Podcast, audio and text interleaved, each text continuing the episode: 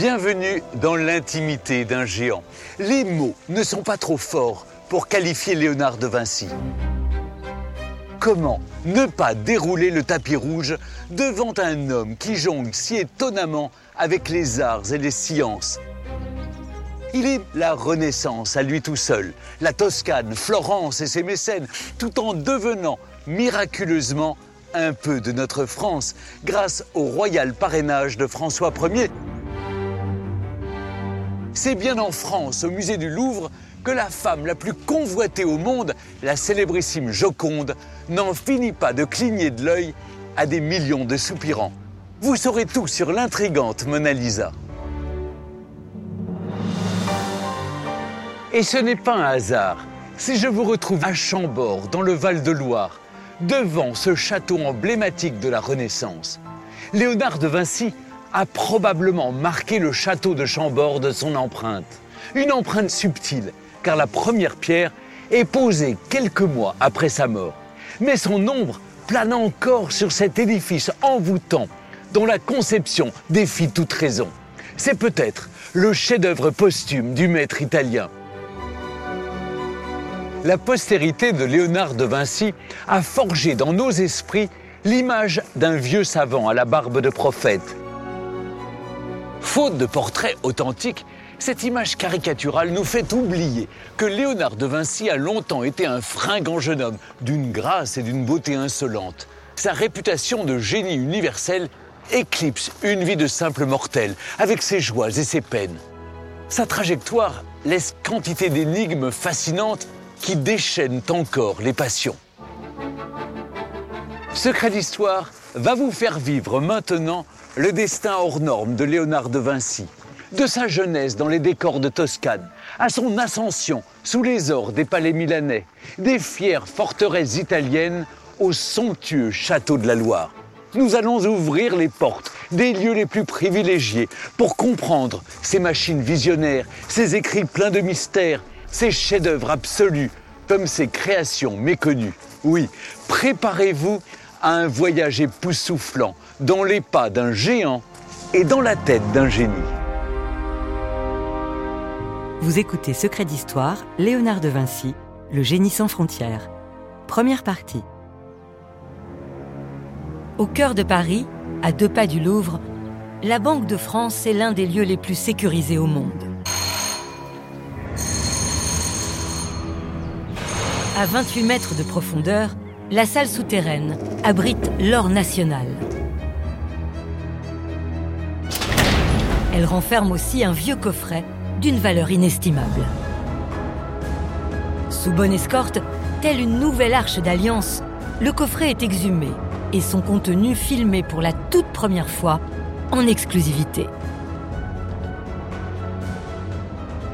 Il s'agit des 12 codex originaux, les carnets de Léonard de Vinci, rapportés par Napoléon Bonaparte lors de la première campagne d'Italie et légués à l'Institut de France. C'est un trésor de guerre, mais on observera quand même que le général Bonaparte ne s'est pas trompé, puisque chacun de ces carnets aujourd'hui est évalué pour les assurances à 55 millions d'euros chacun. Xavier Darcos, académicien et chancelier de l'Institut de France.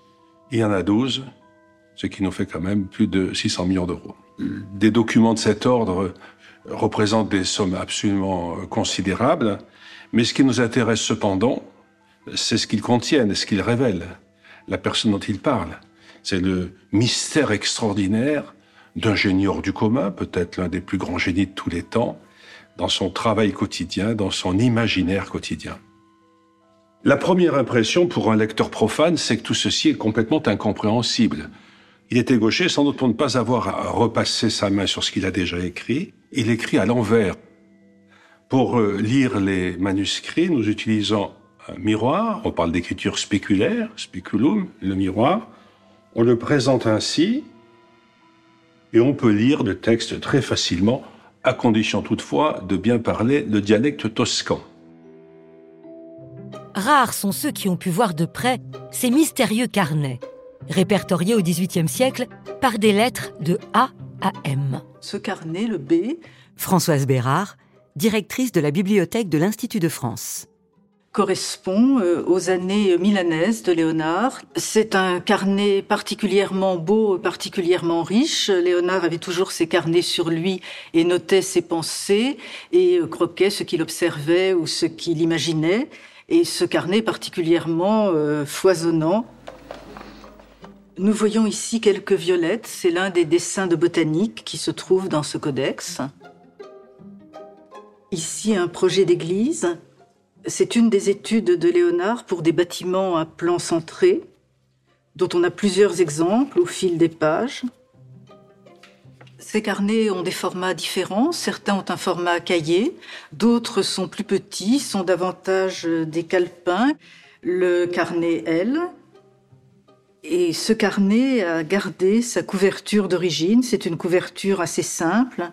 Et il est émouvant de savoir qu'il l'avait en permanence avec lui lors de ses nombreux déplacements en Italie, en Romagne en particulier, où il s'intéresse notamment aux questions d'art militaire et de fortification. Ces pages nous permettent d'entrer dans la pensée même de Léonard. Léonard de Vinci est l'homme de tous les records. Dernier exemple en date, la vente du Salvator Mundi, soit le Christ sauveur du monde. Le 15 novembre 2017, ce tableau attribué à Léonard est acquis par le prince héritier d'Arabie Saoudite pour la somme finale de 450 millions de dollars.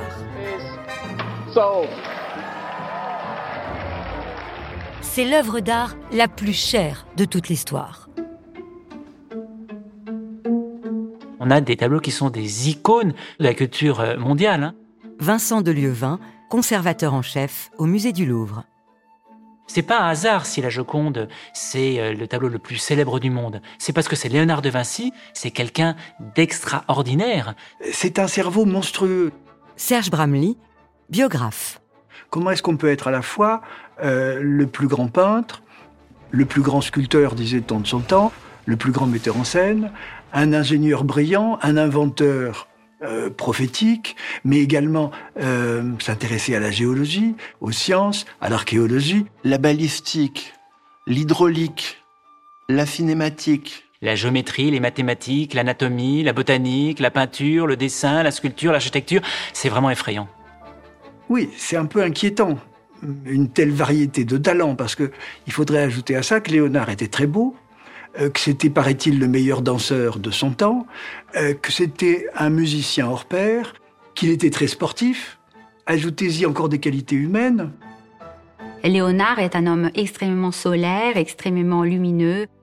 Stefania Tullio-Cataldo, historienne de l'art. Il avait toujours autour de lui une cour de personnes qui adoraient l'écouter. Il charme tout le monde, il est très séduisant, il arrive à convaincre aussi. Il a ce pouvoir de persuasion impressionnant. Il travaillait avec Ludovic le Mort, il a vécu avec Cesare Borgia, il travaille pour le roi de France. Léonard, il est considéré comme l'égal des grands princes. À la Renaissance, Vasari, qui est un des premiers biographes de Léonard, n'a qu'un seul qualificatif. Léonard est divin, parce que s'il n'y a pas une influence divine et quasi miraculeuse, comment expliquer tout ça? C'est quelqu'un d'indéfinissable. Encore maintenant, on n'arrive pas à le percer à jour. Léonard, il nous échappe. Cinzia Pasquali, restauratrice d'œuvres d'art. Plus on rentre dedans et plus on a l'impression qu'on n'arrive pas à le saisir. En fait, vraiment, il a été universel dans le sens où il a su parler et encore aujourd'hui, à tout le monde. Il n'est pas nécessaire d'être un grand spécialiste pour s'émouvoir, pour pleurer devant une œuvre de Léonard.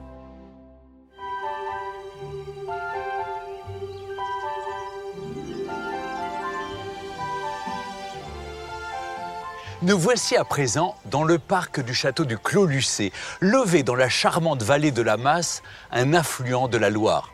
C'est dans cette magnifique demeure et son écrin verdoyant que Léonard passe les 3 dernières années de sa vie, et cela à l'invitation de François Ier.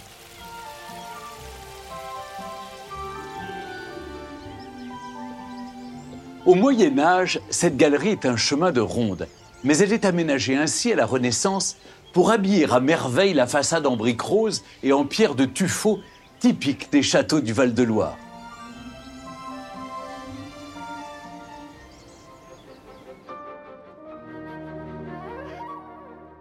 Dans la chambre de Léonard de Vinci, ce lieu est particulièrement émouvant.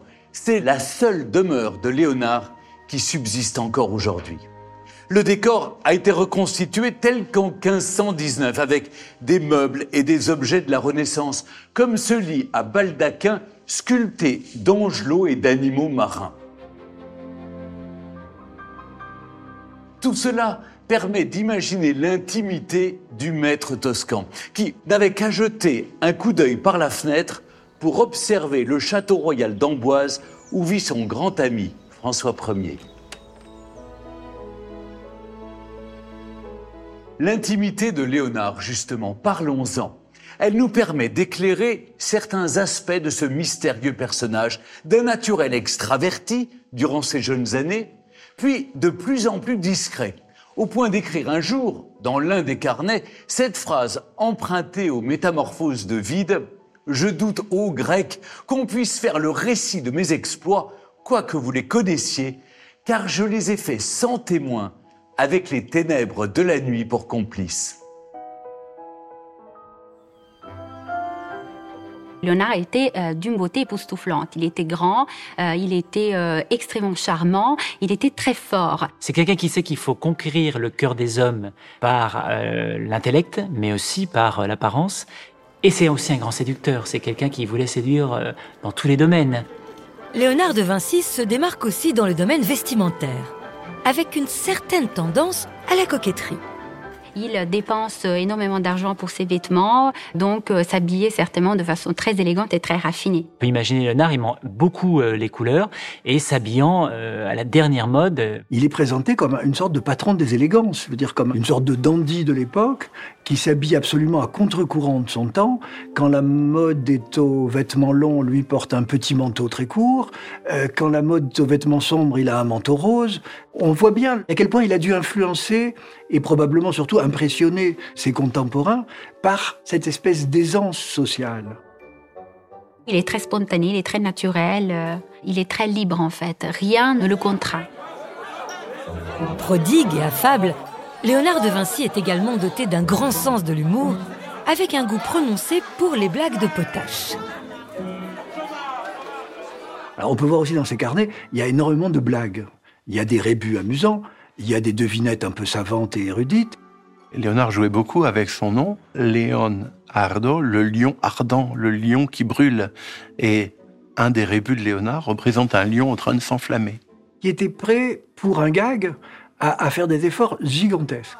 On raconte qu'à Rome, il avait un petit cabinet dans lequel il faisait attendre ses visiteurs, et que dans ce petit cabinet, il y avait un orifice extrêmement discret, qu'il avait passé un temps fou à faire nettoyer des intestins de porc. Il soufflait dans ses boyaux et il le faisait gonfler à un tel point qu'il remplissait la pièce. Et les personnes qui étaient dans la pièce se réfugiaient dans un coin parce que on avait l'impression de que cette boule géante allait les écraser. Et ça le divertissait, ça l'amusait énormément. Il y a eu le jeune Léonard, plein de vie et qui a très certainement profité énormément de la vie.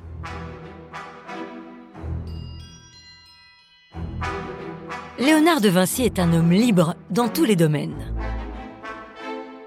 Et peut-être aussi dans celui de la sexualité. Malheureusement, moi j'aimerais bien en savoir davantage sur la sexualité de Léonard de Vinci et on reste sur sa fin parce qu'il n'en parle jamais. Léonard arrive à garder le secret aussi dans ce domaine-là. On a émis beaucoup d'hypothèses, mais tout ça reste des hypothèses. À Florence, au XVe siècle, l'homosexualité reste interdite par l'Église. Dans le pire des cas, elle peut conduire jusqu'au bûcher. Mais elle est relativement tolérée car très répandue dans la haute société et les milieux artistiques. C'était loin d'être exceptionnel. Le mot de Florenzer, c'est-à-dire florentin, en allemand désigne un homosexuel. C'est comme ça qu'on dit en argot à l'époque. Afin de lutter contre les pratiques homosexuelles, il existait à Florence une boîte aux lettres pour les dénonciations anonymes. Ces courriers, toujours conservé aux archives de la ville, était alors relevé le matin par les officiers de la nuit et des monastères, une sorte de police des mœurs. On trouve dans ces registres la dénonciation anonyme Francesca Klein, directrice adjointe des Archives d'État de Florence. Daté 9 avril 1476, contre Léonard de Vinci. Il y avait ici écrit que Léonard de Vinci était accusé des pratiques de sodomie avec Jacopo Saltarelli. Jacopo Saltarelli est un orfèvre de 17 ans. Il a été l'un des jeunes modèles de Léonard. Les accusations parlent de sodomie, voire de parties fines entre hommes. On a en quelque sorte étouffé l'affaire, tout simplement parce qu'on manquait, de preuves pour pouvoir démontrer qu'effectivement, Léonard avait bel et bien eu des rapports sexuels avec Saltarelli. Donc, l'affaire a été oubliée. Par ailleurs, il ne s'est pas marié, il n'avait pas fondé de famille. Donc, ce n'est pas à exclure que Léonard ait aussi pratiqué l'homosexualité. Interrogé, Léonard de Vinci est finalement blanchi au terme d'une procédure humiliante. Cette mésaventure l'incitera à la plus grande discrétion dans sa vie privée. Autre indice à propos de son intimité, la relation avec son apprenti, Salai. Il va recruter un tout jeune garçon, Gian Giacomo, Jean-Jacques. Très rapidement, il va avoir le surnom de Salai, petit diable. Salai est le petit démon qui vit chez Léonard, qui vole les stylets des assistants, qui fait toutes sortes de bêtises, qui vole de l'argent, à qui Léonard pardonne tout. Il y a une petite note de Léonard adressée à Salai, faisons la paix, plus jamais la guerre. Dans une autre note, Léonard écrit « ladro, bugiardo, ghiottone, larron, voleur, menteur, glouton ». Donc ce Salai était un peu un voyou. Au départ, il semblerait que ce soit un apprenti, mais on a du mal à croire entièrement à ça. Peut-être était-ce un modèle, peut-être était-ce un jeune homme qui lui était sympathique, peut-être était-ce un jeune homme qui lui avait tapé dans l'œil, ce qui n'est pas écarté naturellement. Les sources nous racontent que Salai était une merveille de grâce et de beauté. Donc, certainement, Léonard, qui était toujours à la recherche d'inspiration créative, il avait dû être frappé par la beauté de ce jeune garçon. Salai, son modèle, son petit diable, que certains reconnaissent dans le Saint-Jean-Baptiste de Léonard. Il se délectait des cheveux bouclés de Salai. Ce sont peut-être des petites références amusantes pour rappeler que, bon, voilà, Léonard avait un penchant pour les jeunes garçons. Bon. On retrouve dans les carnets de Léonard nombre de dessins plus ou moins obscènes, et le nom de Salai apparaît. Il y a des dessins de membres virils et de toutes sortes d'orifices qui peuvent servir à autre chose qu'à la reproduction. Et une main probablement malicieuse a marqué Salai devant quelque chose qui doit ressembler à l'anus d'un garçon. Alors ça peut être de la malveillance, mais ça peut être aussi une blague d'atelier, quelqu'un qui a voulu lui jouer un mauvais tour. Ou peut-être Salai lui-même qui s'est amusé à ça, il en était tout à fait capable. Léonard représente la sexualité d'une façon très bizarre. Il dessine par exemple un coït en coupe, ce qui est à la limite de la psychose parfois. Dans une psychose, l'idée qu'il n'y a pas de frontière entre son corps à soi, le corps de l'autre.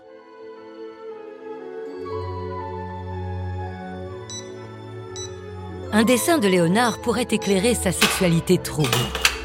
Retrouvé presque par hasard chez un particulier, c'est l'un des 8 Saint-Sébastien que Léonard mentionne dans ses carnets. Et c'est le seul authentifié à ce jour. Classé trésor national, il est estimé à au moins 15 millions d'euros. Et c'est quelque chose de tout à fait inouï, c'est quand même le plus grand nom de l'histoire de l'art. Thaddée Pratt, directeur du département des tableaux anciens chez Tajan. Il s'agit d'un Saint-Sébastien, donc par Léonard de Vinci. On reconnaît le trait de gaucher de Léonard. On voit très nettement que les traits de fuite partent vers la gauche. Et le Saint-Sébastien est représenté avant d'être percé de flèches. C'est la première réapparition d'un dessin depuis une centaine d'années en France. On n'a quasiment plus qui existe dans la nature. C'est un miracle. Patrick de Bézère, expert en dessins anciens. C'est une œuvre qui est importante par rapport au Léonard intime, qui se rapproche vraiment de lui dans le sens où Saint-Sébastien est le patron des homosexuels. En fait, Saint-Sébastien est jeune, il a une trentaine d'années, et ça correspond exactement à l'âge de Léonard, au moment où il conçoit ce dessin. C'est certain qu'il y met beaucoup de lui-même. On ne peut pas dire que c'est un autoportrait, mais en tout cas, il s'inspire de lui, de sa vie, et sans doute de l'antagonisme entre la religion et le combat d'aimer le corps masculin, et donc de le représenter de manière attirante aussi.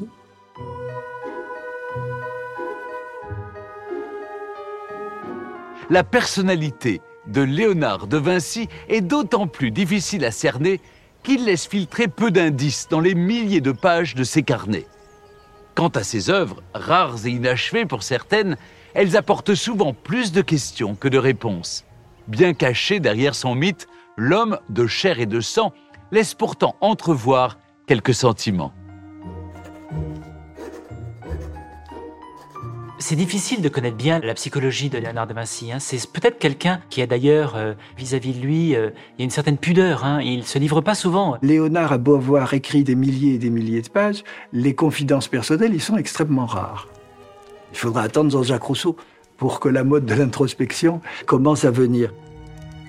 Chez lui, il y a une ombre qui le menace en permanence. On le voit dans ses écrits. Il y a toujours cette ambiguïté entre le bien et le mal, quelque part, l'ombre et la lumière qui se battent, quelque part, même dans sa propre personne.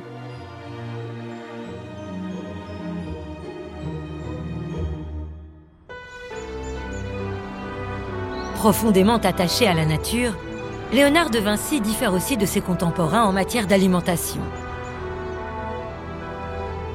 Précurseur dans bien des domaines, l'homme fait des choix en décalage avec son temps.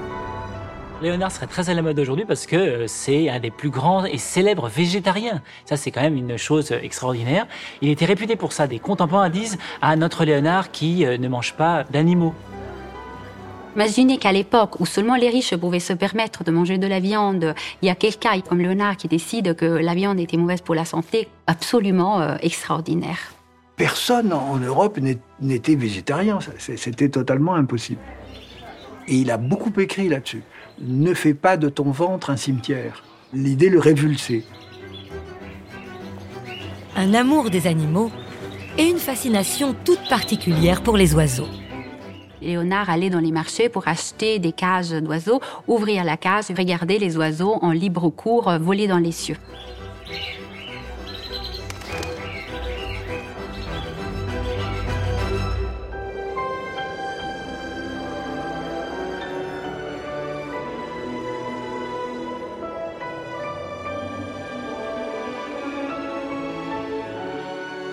C'est François Ier qui, au début de son règne, veut absolument Chambord.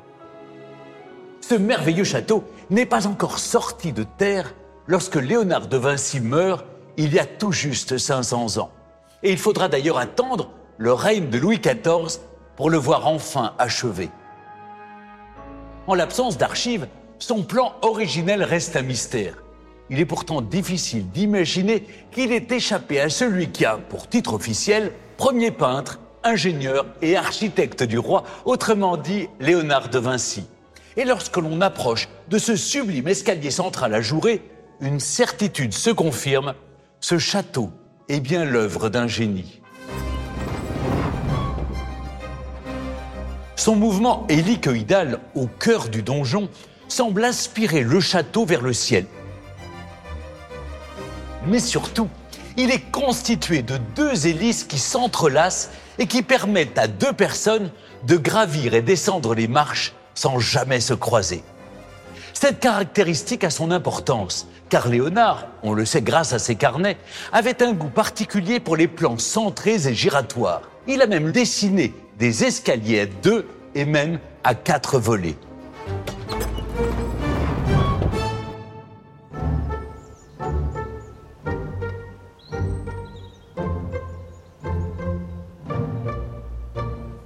L'hypothèse de l'influence de Léonard de Vinci sur la conception de Chambord est d'autant plus séduisante que le roi lui avait confié, un an avant sa mort, le projet démesuré de bâtir une cité idéale à Romorantin, dans le Val de Loire, où François Ier veut établir sa cour.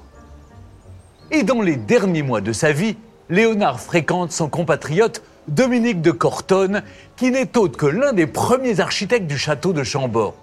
Aucune preuve donc, mais une accumulation d'indices. On se prend alors à rêver, car si Léonard a bien signé le plan originel, cela signifierait que ce magnifique édifice est son ultime chef-d'œuvre, son testament de pierre, un legs pour l'éternité. Mais reprenons les choses à leur commencement. Dès l'origine, la vie de Léonard nous étonne. Fils de notaire, illégitime et illettré, né dans une bourgade de Toscane, quel peut être son avenir ?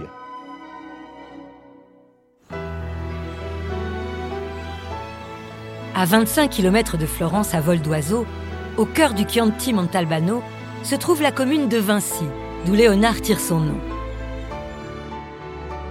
Ses ancêtres y ont fait souche, et son père, maître Pierrot, compte parmi les notables de la ville.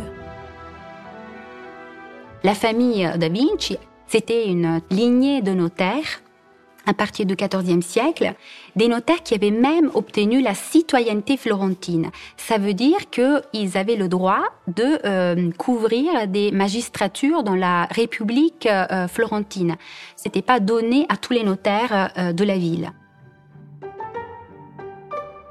Son père n'est pas marié et en fait, il séduit sans doute une paysanne des environs de Vinci, une certaine Caterina. Le problème, c'est qu'il a sans doute eu un coup de foudre, mais qu'il n'était pas question qu'il l'épouse. Et donc Léonard est un fils illégitime avant mariage, hors mariage. C'est ce qu'on appelle à l'époque un bâtard. Stendhal disait joliment, il est enfant de l'amour. Léonard voit le jour dans la nuit du 14 au 15 avril 1452, environ 3 heures après l'Ave Maria, la prière du soir. On a la chance de le savoir, c'est un document extraordinaire, ça arrive très rarement. C'est son grand-père qui, sans doute, dans un grand moment d'affection, le note dans un carnet.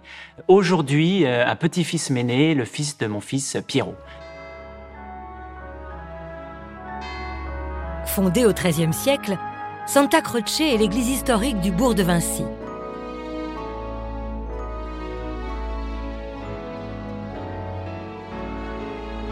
Elle conserve aujourd'hui un autre précieux témoignage des premiers jours de Léonard. Nous sommes dans le baptistère de l'église Santa Croce de Vinci. Roberta Barsanti, directrice du musée Léonard de Vinci. Ce sont les fonts baptismaux d'époque. Et c'est là que le petit Léonard, à peine né, a reçu les sacrements du baptême.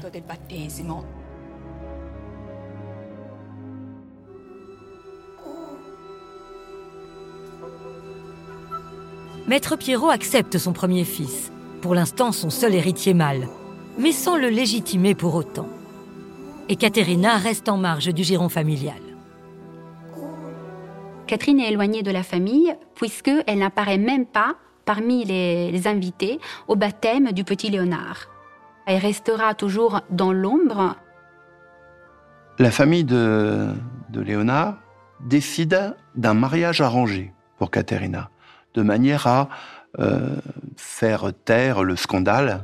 Donc Caterina se marie avec un certain Antonio Butti, dit Acatabriga, le querelleur. Un homme certainement très violent, coléreux, puisque Acatabriga, ça veut dire le bagarreur, celui qui ne rate jamais aucune occasion pour faire de la bagarre. Léonard va être enlevé très tôt à sa mère.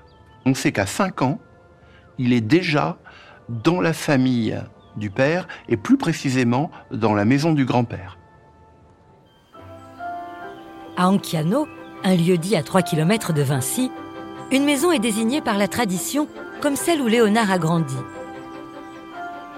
Elle subsiste au milieu de paysages presque inchangés depuis des siècles. Léonard grandit dans la famille paternelle, entouré de son grand-père Antonio et de son oncle Francesco. On peut imaginer un Léonard enfant très curieux et très attentif à la nature, aux animaux. Un Léonard qui, sans doute, observait tout particulièrement des mécanismes divers, comme les roues des moulins, mais aussi l'atmosphère, les effets de la lumière et de la brume. On peut aussi penser que les paysages de la région de Vinci ont influencé Léonard et l'ont accompagné tout au long de sa vie et de son œuvre. Son plus ancien dessin, c'est un dessin de paysage. Et on peut imaginer qu'effectivement, dans ses plus jeunes années, il a commencé à observer le monde, les étoiles, la lune, le soleil, et essayer déjà de comprendre comment ça fonctionne autour de lui. On pense que dans cette capacité particulière qu'il a à l'observation, il y a quelque chose du futur savant qui se sert de la nature pour créer. Mais l'avenir du garçon est encore incertain. D'autant plus qu'après 4 mariages successifs, Maître Pierrot finit par avoir des héritiers légitimes sur qui se portent toutes ses espérances. Au point d'exclure un jour Léonard de son testament. En tant que bâtard, certaines portes lui sont interdites. L'illégitimité au XVe siècle n'est pas un problème dans les classes dominantes. En revanche, pour cette catégorie particulière des notaires, des marchands, là c'est plus difficile. Surtout pour les notaires. Donc, pour Léonard, ça a une conséquence, c'est qu'il ne pourra pas être notaire et il ne pourra pas non plus aller à l'université. Il restera un homme sans lettres. Alors rapidement, sans doute, autour des 10 ans, il fallait quand même commencer à se réfléchir qu'est-ce qu'allait faire Léonard de Vinci. Si déjà il commençait à bien dessiner, il est possible qu'on lui fait faire la scuola d'abaco. C'est une école vraiment en 2-3 ans où on apprend les bases pour pouvoir se débrouiller, qu'on fasse un métier dans le commerce ou si on fait un métier justement dans le domaine des arts. Le jeune Léonard fait montre d'une intelligence vive et précoce. Mais c'est surtout son extraordinaire coup de crayon qui retient l'attention de Maître Pierrot. Un jour, le père a pris une liasse de ses dessins et a été de les montrer à un des grands artistes florentins qu'il connaissait. Et il lui a dit « Qu'est-ce que t'en penses ?» Et l'autre a dit « Ah oui, c'est vraiment bien pour un gamin. Et est-ce que tu le prendras en apprentissage ?»« Oui. » S'il a été un père peut-être pas très présent, il faut quand même avouer que Pierre a eu l'intelligence de comprendre le talent de son fils et de l'inscrire dans l'atelier de Andrea del Verrocchio.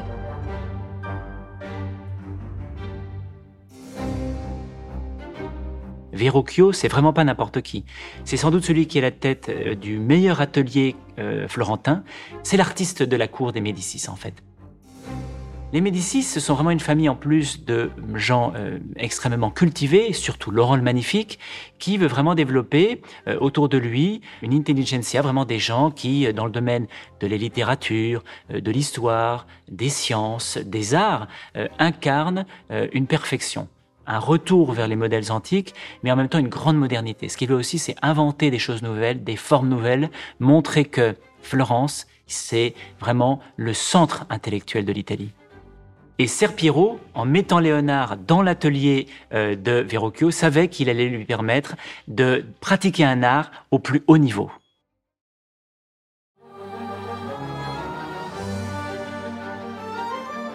Vous venez d'écouter Secrets d'Histoire. Si vous avez aimé ce podcast, vous pouvez vous abonner sur votre plateforme de podcast préférée. Secrets d'Histoire est un podcast d'Initial Studio, adapté de l'émission de télévision éponyme, produite par la Société européenne de production. Cet épisode a été écrit et réalisé par Vincent Mottet. Production exécutive du podcast, Initial Studio. Production éditoriale, Sarah Koskiewicz et Mandy Lebourg, assistée de Marie Agassan. Montage, Victor Benamou. Avec la voix d'Isabelle Benadj.